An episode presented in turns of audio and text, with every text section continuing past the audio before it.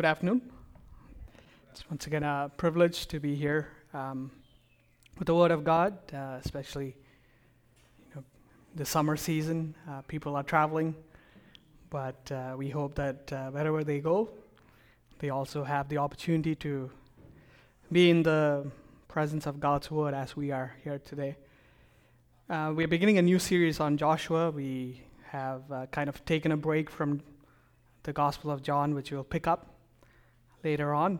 Uh, we thought it'd be good to look at the book of Joshua, which we haven't done before in this assembly. So we're going to start off today with chapter 1. And we know, like, the book of Joshua is the sixth book of the Bible in the canonical order. It follows the first five books, which is known as the Pentateuch or the Torah or the law. So that's a big uh, turning point in the history of God's people of Israel. Because the Pentateuch, the end of the Pentateuch, is also the end of the life of Moses. Moses dies, uh, or his death is recorded at the end of Deuteronomy. And the death of Moses is the end of an, uh, of an era in Israel's history. Perhaps the most significant era in the history of Israel. Because that was the time, the time of Moses was when God revealed himself fully of his character to, the, to Israel through Moses. He gave them the law, he gave them the rules for how to live and how to set up their government and how kings are to behave, how to identify prophets, how to do the priestly ministries. So it's a significant change that's about to happen in the history of Israel. So when you look at the first verse of uh, Joshua, it says, After the death of Moses, the servant of the Lord, the Lord said to Joshua, the son of Nun, Moses' assistant. So the beginning of the book of Joshua ties itself to the end of Deuteronomy. At the end of Deuteronomy, we read that Moses died.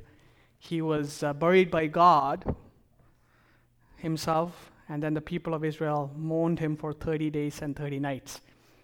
So there's a continuity between the two eras, which is marked by the death and the funeral of Moses.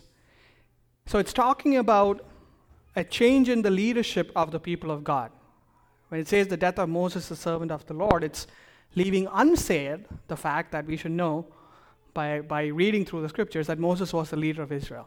So it's talking about a change in the leadership in the, of the people of God. And when you talk about leadership changes, you know, many times people yearn for a change in leadership.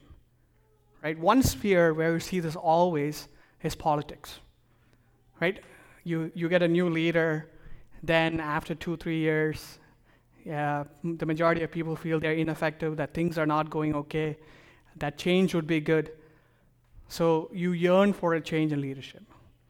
But at other times, the leader is so intrinsically tied to the identity and the character of the organization or the people that he leads, that such a change is not desired and only happens circumstantially, either through death or some other catastrophe. So people do not want the leader to live, uh, to leave. And we rarely see this today in maybe like politics, but you see this often in companies where the leader and the culture or the success of the company are so intertwined that the leader is the face of the company, that people cannot um, think about that company without that leader associated with it. So if you look at today's technology companies, for example, Amazon is identified with like Jeff Bezos. So no one, no one thinks of uh, a future for Amazon, or people haven't put thought to it what will happen at, let's say, Jeff Bezos dies in a plane crash? I think people don't want to think about that because it's so identified with the company.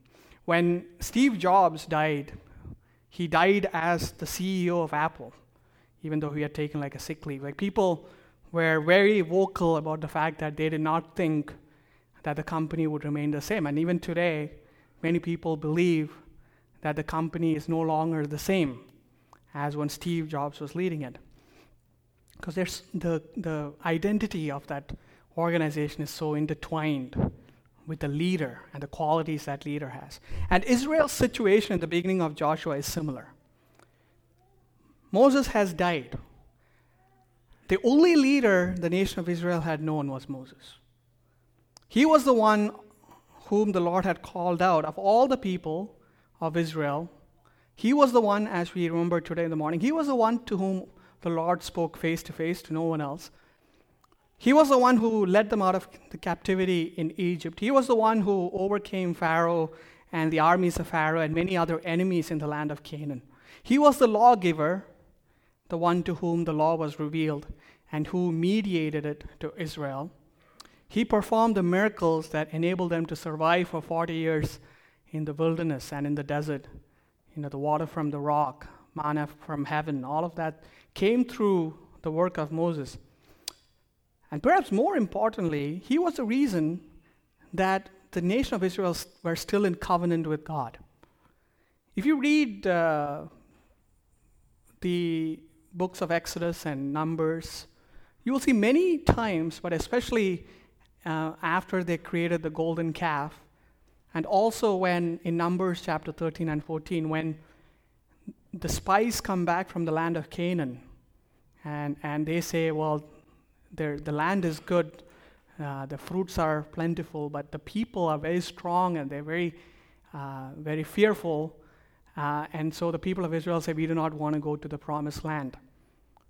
At that time, God tells Moses that I will destroy the nation of Israel, but I will make you a great nation. So I will end the line of Abraham and Isaac and Moses, Abraham and Isaac and Jacob. Instead, I will make a nation out of uh, Moses' family. And then Moses is the one who intercedes and says, God, but if that is the case, what will become of you know, your reputation and your name and so on? So he is the reason the people of Israel remain in the covenant of God.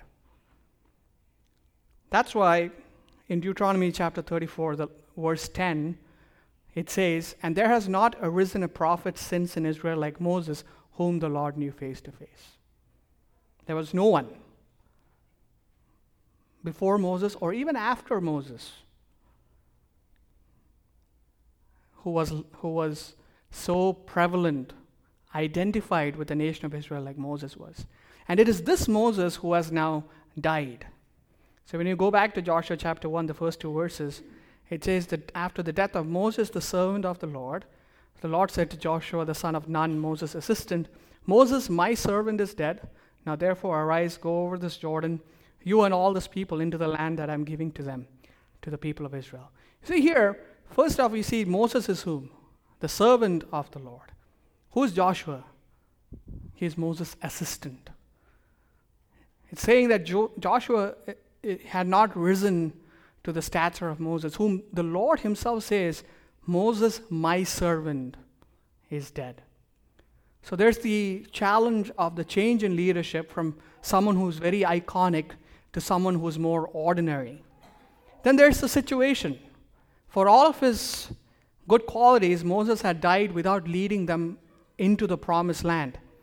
Now they had come to the banks of the river Jordan, and the river Jordan lay between them and the promised land. And, and, and between them and the promised land, not only lay this river, but also many enemies that they had to overcome. So Joshua had not only to follow in the footsteps of Moses, but he also had to get the people to follow him over the Jordan into the promised land and the conflicts that were to come. You know, in, during the Second World War, Franklin Roosevelt was the President of the United States. In 1944, there was a, a presidential election, and Franklin Roosevelt went uh, to, uh, to Harry Truman and he persuaded him to be his vice presidential uh, candidate, along with, uh, with Roosevelt, who was seeking re election. Now, Truman wanted to go to the Senate. It's a much more kind of cushier job. But the, but the existing vice president was very unpopular with, with the Democratic Party. So they, they approached Truman, and he accepted the job with, with a lot of reluctance. And then on April 12, 1945, which is the last year of World War II, but before the war had actually ended, he was, uh, Truman was summoned to the White House. There he was shown into Eleanor Roosevelt's sitting room, the wife of uh, Franklin Roosevelt, where Eleanor told him that President Roosevelt was dead. And after a moment of stunned silence, uh, Harry Truman asked her, Is there anything I can do for you? And then she shook her head and she asked him, Is there anything we can do for you? Because you are the one in trouble now. Because he did not sign up for it. And yet, here he was in the midst of a world war as the president of the most powerful country in the world. So the children of Israel, when they look behind, there's the funeral of Moses, their iconic leader. In front of them, there's a river that they have to cross, and they're stuck in the middle. So in chapter 1, we see this um, challenging situation for Joshua as he steps into leadership. But what we also see as we read chapter 1 is a template for godly leadership, for Christian leadership, and especially the context and the conviction behind it. Regardless of circumstances, regardless of how challenging it is, there is a template that is explained and exhibited in Joshua chapter 1. No matter what the challenge is, what Joshua chapter 1 says is that the underlying success or failure of the people of God and their leadership is dependent on God's provision and God's leadership. The Christian leader plays an important role. He is God's appointed shepherd, but he is not powerful within himself. He is not dependable within himself to find success in leading the people of God. But in focusing on God's priorities and trusting in God, he will be able to fulfill the mandate that God has set before him. So this chapter has a lot of valuable lessons for, for leaders and, and, and even for all of us as Christians in general. Where does our confidence come from? What are the means by which we will be successful in our walk? What is the environment that needs to be fostered for us to find that success? And when you read through chapter 1, you find three things that determine the success of Christian leadership. It is the character of God, then the Word of God, and finally the people of God. The character of God, the Word of God, and the people of God. When we look back to chapter 1, let's read from verse 3 onwards, after God has said, uh, Go over this Jordan. He says in verse 3 Every place that the sole, sole of your foot will tread upon, I've given to you, just as I promised to Moses. From the wilderness and this Lebanon, as far as the great river, the river Euphrates, all the land of the Hittites to the great sea, toward the going down of the sun shall be your territory. No man shall be able to stand before you all the days of your life. Just as I was with Moses, so I will be with you. I will not leave you or forsake you. Be strong and courageous, for you shall cause this people to inherit the land that I swore to their fathers to give them. You noticed here that the Lord does not give them much time they took 30 days to mourn, but he did not give them any more time to kind of regroup and reassess their situation for some like strategy meetings. He says, Get up and go over the Jordan. If you looked at it from a human perspective, maybe Joshua needed some more time. He needed maybe more training. Maybe the people needed to get used to his leadership style. But what we see here is that the Lord is the one who is ultimately in charge. He's the one who drives the mission and its direction. And He's the one who leads His people in a sovereign, ultimate sense. And here we can see why we can be confident in the Lord's sovereign leadership over His people. First up, here we see that the Lord speaks to Joshua. He certifies him as leader and he signals to the people that follow him that I will be with Joshua. So there's the confidence that flows to the people from the fact that God Himself is the one who has raised up a successor to Moses. Secondly, in verse 1, it says that when you read it, it says, The Lord spoke to Joshua. Now, in our English translations, it's always translated Lord. But in the, in the original language, the, the Lord here stands for Yahweh. Yahweh is the personal name of God. It is the name which is praised throughout the Bible, especially in the Psalms, if you read it. It signifies the character of God. The Yahweh God's, the, the, the term Yahweh signifies the character of God, it signifies the holiness of God. It is the name which he revealed to Moses at the burning bush as saying, the meaning is, I am who I am. He says, I am the one who appeared to Abraham, Isaac, and Jacob. I am the one who is eternally existent. I am the one who is enduringly faithful to my people. The name Yahweh signifies that God does not change, that He is always faithful to His people. He is a personal God whose promises never fail, and that He always rescues and saves His people. So the Yahweh God speaks to Joshua. And when you look at the name Joshua, what does Joshua mean? That itself is a reflection of the character and promise of God. If you read Numbers chapter 13 again, you will find that Joshua's original name was not Joshua. His original name was Hosea or Hoshea, which means deliverance. His original name meant deliverance. Then Moses changed his name from Hoshea to Joshua, which means Yahweh delivers. So Moses changed his name from deliverance, which kind of pointed that he was a symbol of deliverance, to the name Joshua, which said that Yahweh will be your deliverer, to tell Joshua and the people, you put your trust in God. Because when the time comes, he's the one who will deliver. Joshua is the first person in the Bible to be given a name that incorporates the personal name of God. But we know another person whose name incorporates the personal name of God. And that's Jesus. Jesus' name is Joshua. And he is the Joshua who truly saves his people once and for all, and who enables us to enter into a personal relationship with the personal God through his saving work on the cross. So when Yahweh says to Joshua, Trust me, my character, my unchanging faithfulness, I have brought you to the bank of the Jordan, he's saying, I will take you over it.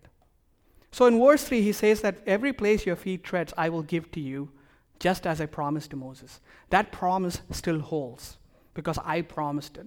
Verse 5, he says, Just as I was with Moses, I will be with you. I will not leave you or forsake you. He says, You, be, you can be confident in my unchanging character. Then, verse 6, he says, Be strong and courageous. Take encouragement because I am the one who stands with you and behind you and goes in front of you. Therefore, he says, be strong and courageous. Commentators has to say this that he says Yahweh's faithfulness does not depend on the achievements of men, however gifted they may be, nor does it evaporate in the face of funerals or rivers. So Joshua does not have to do it in his own strength. He does not have to rely on his own gifts. He does not have to be worried about his inexperience because God has promised him personally that my presence will be with you. And that promise holds today for all of us. You know, Jesus, the last word that he said when he was on this earth in Matthew chapter 28, he says, Behold, I am with you always to the end of the age. He says, God's presence will be there with every generation of God's people. So we can be confident. That's why in Hebrews chapter 13, verse 5 to 6, it says, uh, Keep your life free from the love of money and be content with what you have, for He has said, or God has said, I will never leave you nor forsake you. So we can confidently say, The Lord is my helper. I will not fear. What can man do to me? The presence of God, which is promised eternally to the people of God, is the ultimate confidence for our success in the walk that God has given us. Interestingly enough, Hebrews has a lot of common things with Joshua because it is also written to a congregation that was in flux, whose leaders uh, were new. The old leadership had died or they were in jail, and there was a lot of pressure and conflict from the outside. And so this verse is telling the listeners of Hebrews to take encouragement in the character of God, just as it spoke to Joshua and Israel. But also, if you read Hebrews chapter 13, immediately after, verse 7 and 8, it says, Remember your leaders, those who spoke to you the word of God. Consider the outcome of their way of life and imitate their faith. Then in verse 8, out of nowhere, if you read that passage, it kind of sticks out. It says, Jesus Christ is the same yesterday and today and forever. So, what does that mean? It means that, see, the old guard, the old leadership had passed. It says, Remember your leaders, those who spoke to you the word of God. They had, they had gone. Their example was to be followed, but they were no longer there to lead. So, where would the confidence for this people be in? Then, verse 8 it says, Jesus Christ is the same yesterday, today, and forever. He's unchanging. Leaders will pass away, but He will not. His promises do not change, His faithfulness does not change. He is the same. Leaders change, but God does not. So, the confidence that this people, the people to whom Hebrews was written, and the confidence that Joshua was to have, that the people of Israel were to have, was because of the unchanging character and faithfulness of God, and the encouragement they could draw from it to remain strong and courageous. So, the confidence for a new leader comes from the character of God. But how, how was he to go about the work and the tasks that were assigned to him? How was Joshua to complete his mission to bring the people of God into the promised land? That's what we read about in verse 7 to 9 of chapter 1. It says, Only be strong and very courageous, being careful to do according to all the law my, Moses, my servant, commanded you. Do not turn from it to the right hand or to the left that you may have good success wherever you go. This book of the law shall not depart from your mouth, but you shall meditate on it day and night, so that you may be careful to do according to all that is written in it, for then you will make your way prosperous, and then you will have good success. Have I not commanded you? Be strong and courageous. Do not be frightened, and do not be dismayed, for the Lord your God is with you wherever you go. See, the initial instructions that God gives Joshua is not about leadership. It's not about tactics. Because the key to his success was not rooted in his leadership skills or in his tactical ability. Rather, the key to his success was spiritual. It was related to his obedience to God. It was rooted in God's word rather than depending on his might or the might of his armies by being faithful and obedient to the word of God, Joshua would find success. That was to be his first priority above all else. God says he has to be careful to do according to all the law. The Word of God was to be the comprehensive resource from which he was to take guidance. And not only was it to be the source of guidance, but it was to be obeyed completely, not to turn from following it even slightly to the left or to the right. Its guidance was not advice, but command. And that obedience, how was it to come? How was it to come about? Was it to be blind, blind obedience, that whatever I read in the Word of God, I will obey? Or was it to be assumed that because, you know, I'm a Christian, I read something in the Word of God, done, I'll obey it? Now, simplistically, we would say yes, but here we see that that obedience is to be based on a comprehensive knowledge of what was in the Word. It says, Joshua was to meditate on it day and night. He was to immerse himself in studying and reflecting on it. Then it says it was not to depart from his mouth. It conveys, you know, that expression, not to depart from his mouth, conveys the idea that this was an activity to be done aloud, that Joshua was to recite them to himself, not merely store it in his heart, but to bring it out to the surface so that he could hold himself accountable by telling himself the Word of God. And secondly, it conveys the idea that it was not just a private exercise. When you speak out loud, other people will hear it. It was to be heard by the people he led. They were to know that their leader focused and knew focused on and knew the Word of God. So, in this meditation and in this exposition, therefore, it says in verse 8, you will be careful to do accordingly. That is, obedience comes from constantly increasing in the knowledge of the Word of God. Not just blindly following it, but by constantly increasing in the knowledge of the Word of God, therefore, you will become more and more obedient.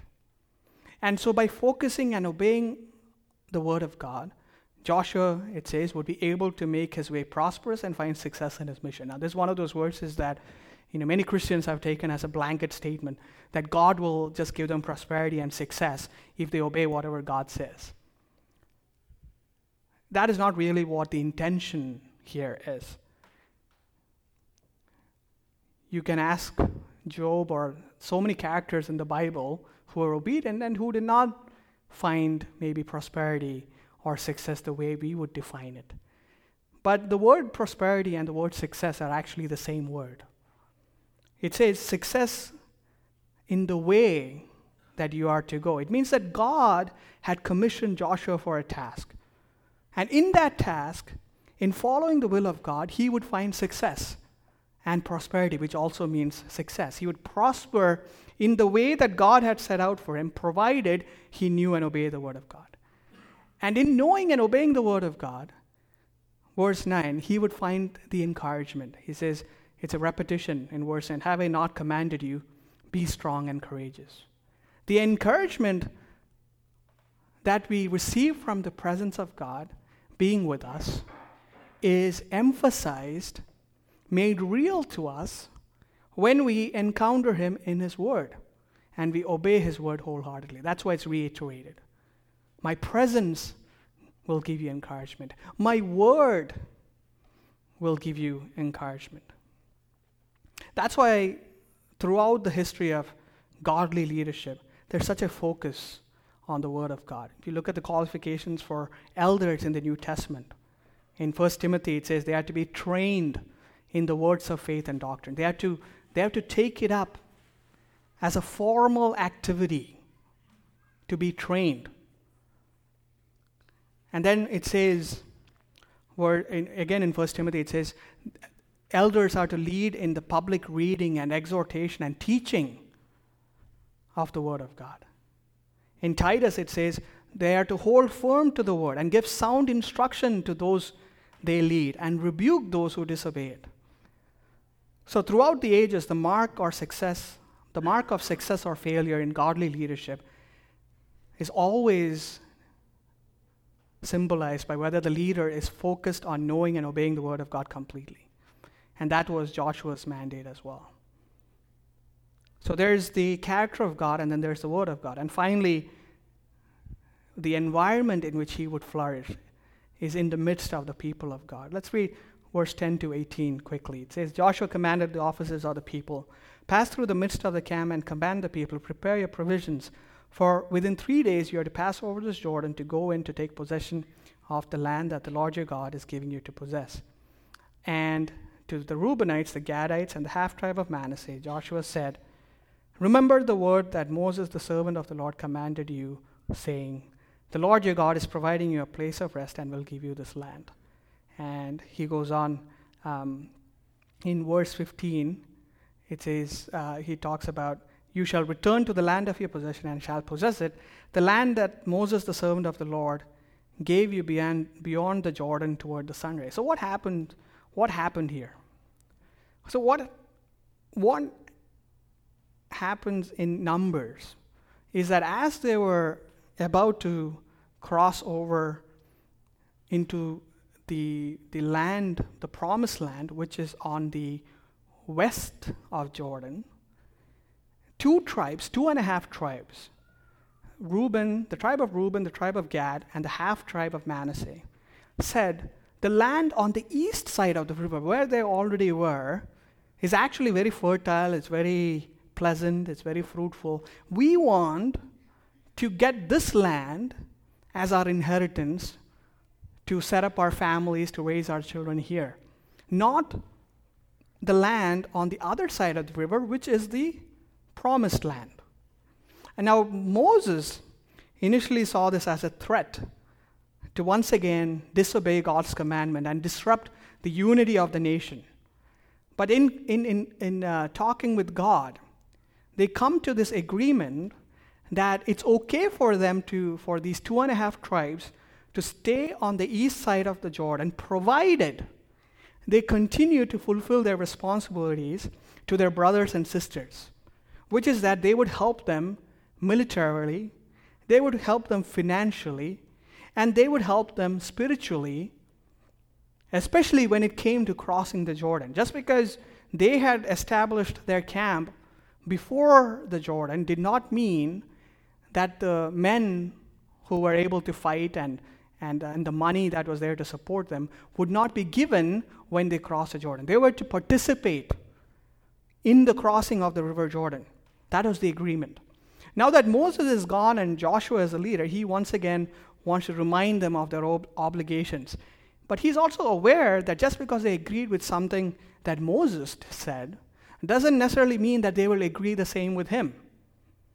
And backing out of their obligations would greatly discourage the rest of the people. Right? They're about to cross the Jordan, face more enemies and stronger enemies than they'd ever known. And if two and a half tribes decided, we are not going to help you out, that would be not only a great discouragement, but it would undermine the fabric, the unity of the people of God. So Joshua focused on that because the unity of God's people is critical to the success of its leadership. Throughout the Bible, we see that unity is often a marker that God's people are marching towards the goal that God has laid out for them, and that their leadership is in tune with God's will and with the people. In contrast, division among God's people is a sign that God's will is not being lived out in the community, and that failure in the leadership is imminent. Either disunity, if you read in the history of Israel, either disunity means that the king is about to fall, or it means that the king is doing a bad job. So there is this critical juncture once again in Israel's history. What will the tribes say? And verse 16, we see the response of the whole of Israel, not just the two and a half tribes, but the whole of Israel. They have a unified response. In verse 16, it says, And they answered Joshua, All that you commanded us, we will do, and wherever you send us, we will go. First off, in a unified voice, they proclaim what are they proclaiming? That we will be united. Wherever you send us, we will go. Not just, uh, you know, not just everyone except the two and a half tribes. We together will fight for you. And then they explicitly acknowledge that they will obey that what Joshua will ask them to do. Verse 17, the reason for that is given. Just as we obeyed Moses in all things, so we will obey you. Only may the Lord your God be with you as he was with Moses. They recognize that God has raised Joshua up, just as he raised up Moses. So their obedience is not contingent on the personality or the person, but on the fact that God had appointed their leaders. And their obedience to their leader is in keeping with their commitment to God Himself. Verse 18 Whoever rebels against your commandment and disobeys your words, whatever you command him, shall be put to death. Only be strong and courageous. First off, here in this verse, they understand the seriousness of division. So they take a stand against it, a very strong stand. And then they encourage him. Notice how they encourage him with the same words that God encouraged Joshua, the same words that the word of God encouraged Joshua. That same encouragement is also needed to come from God's people to their leaders. Then there's a comprehensiveness in the encouragement that will uphold the leaders that God has placed over them in good times and bad. When the encouragement comes from God, from the presence of God, when the encouragement comes from the Word of God, when the encouragement also comes from the people of God, there's a completeness that is needed to uphold their leaders. And that encouragement we see here comes from unity in the community. That encouragement is natural in a unified community. You know, unity doesn't mean that everything needs to be uniform or that people will always you know, want the same things or be on the same wavelength, right? There's two and a half tribes which, when told to, to cross Winston Churchill and go into Milton, decides to stay back in Brampton. So obviously, there's a lot of things that they might not be able to do together going ahead. But just because they don't conform, just because not everything is the same, doesn't mean that they did not have a unity in purpose. That when you cross over the Jordan, we will come with you because your mission is our mission. That kind of unity brings encouragement. That's why, again, in Hebrews chapter 10, verse 25, you know, we are called to encourage one another in the church, not neglecting to meet together, as is the habit of some, but encouraging one another, and all the more as you see the day drawing near. You remember, in that time, Sunday was not a holiday in the Roman Empire. So, people in different parts of the city, different situations, some of them are slaves, some of them are traders. You know, like, not all of them had the same access to resources, had the same opportunities to, do everything that they wanted to do. But they said, don't neglect to meet each other on the day of the Lord, but come together so that you can encourage one another. That encouragement is needed. And leaders belong to the community. Joshua used to be just another man in the nation of Israel. So they need that encouragement too, as normal people. But they also need the encouragement of, of, of submission and obedience. That's why in Hebrews chapter 13, verse 17, it says, Obey your leaders and submit to them, for they are keeping watch over your souls as those who will have to give an account. Let them do this with joy and not with groaning, for that would be no advantage to you. They not only need that encouragement, they need that joyful obedience that in turn drives a joyful leadership. And verse 18 of chapter 13 of Hebrews says, Pray for us, for we are sure that we have a clear conscience, desiring to act honorably in all things. And beyond just encouragement, they need prayer. The leaders of God's people fight a spiritual battle, and they need the spiritual fellowship of the congregation. Not just in encouraging words, but also in the fervent prayers of the community that lift them up to God and ask God to watch over their leaders just as those leaders watch over their souls.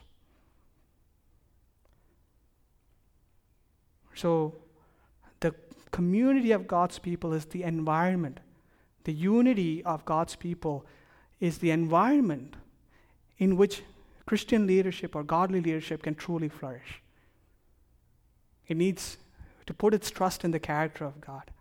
It needs to be rooted in the Word of God, but it needs to be um, it needs to be situated in the midst of God's people in a particular context where unity and encouragement and prayer is predominant. When you come to the end of Joshua in chapter 24, verse 29, it says, After these things, Joshua the son of Nun, the servant of the Lord died, being 110 years of 110 years old. So it began with a funeral. It ends with a funeral. But here, how is Joshua described? It says Joshua, the servant of the Lord. No longer just Moses' assistant. He's the servant of the Lord. It means he was successful in his leadership. How do we know he's successful? Chapter 24, verse 31. It says, Israel served the Lord all the days of Joshua. That is how we know he was successful.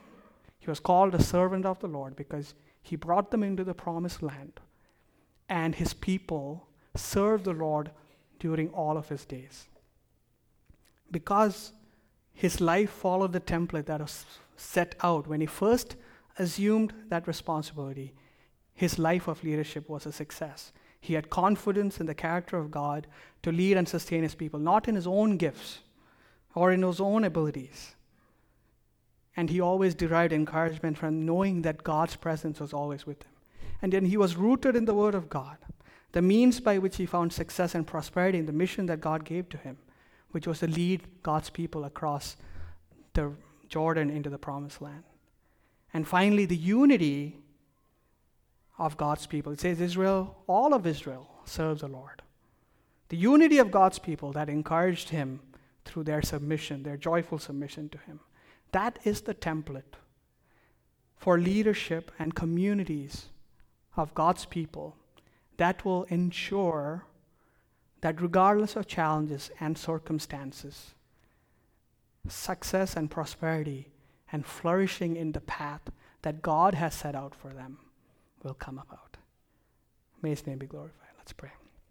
Father God, we thank you, Lord, for your word, for blessing us and giving us the opportunity to reflect on the lives of your great servants. Uh, as we read about Joshua, who took on the mantle of Moses, lot, many, from a human perspective, it seems impossible that he would have found success, but we realize a lot that he was the one who ultimately led uh, God's people into the promised land, that he was the one who fulfilled the promises that were first given to Moses. So we recognize a lot that it is not in humans to bring about the glory of God or to bring about uh, the success of God's people, but it is in you.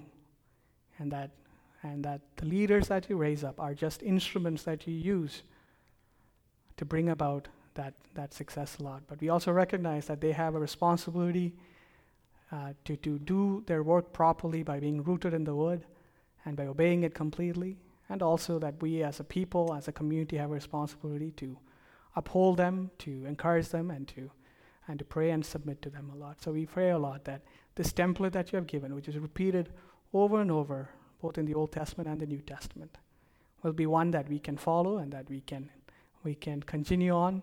So a lot that we will be successful and prosperous in the, in the path that you have set out before us as individuals and as a community of your people in this land. We pray, a lot for your, we thank you, Lord, for your continuing faithfulness to us, and we pray, Lord, for your strength and guidance as we go out into the world this week. We thank you in the name of our Lord and Savior Jesus Christ.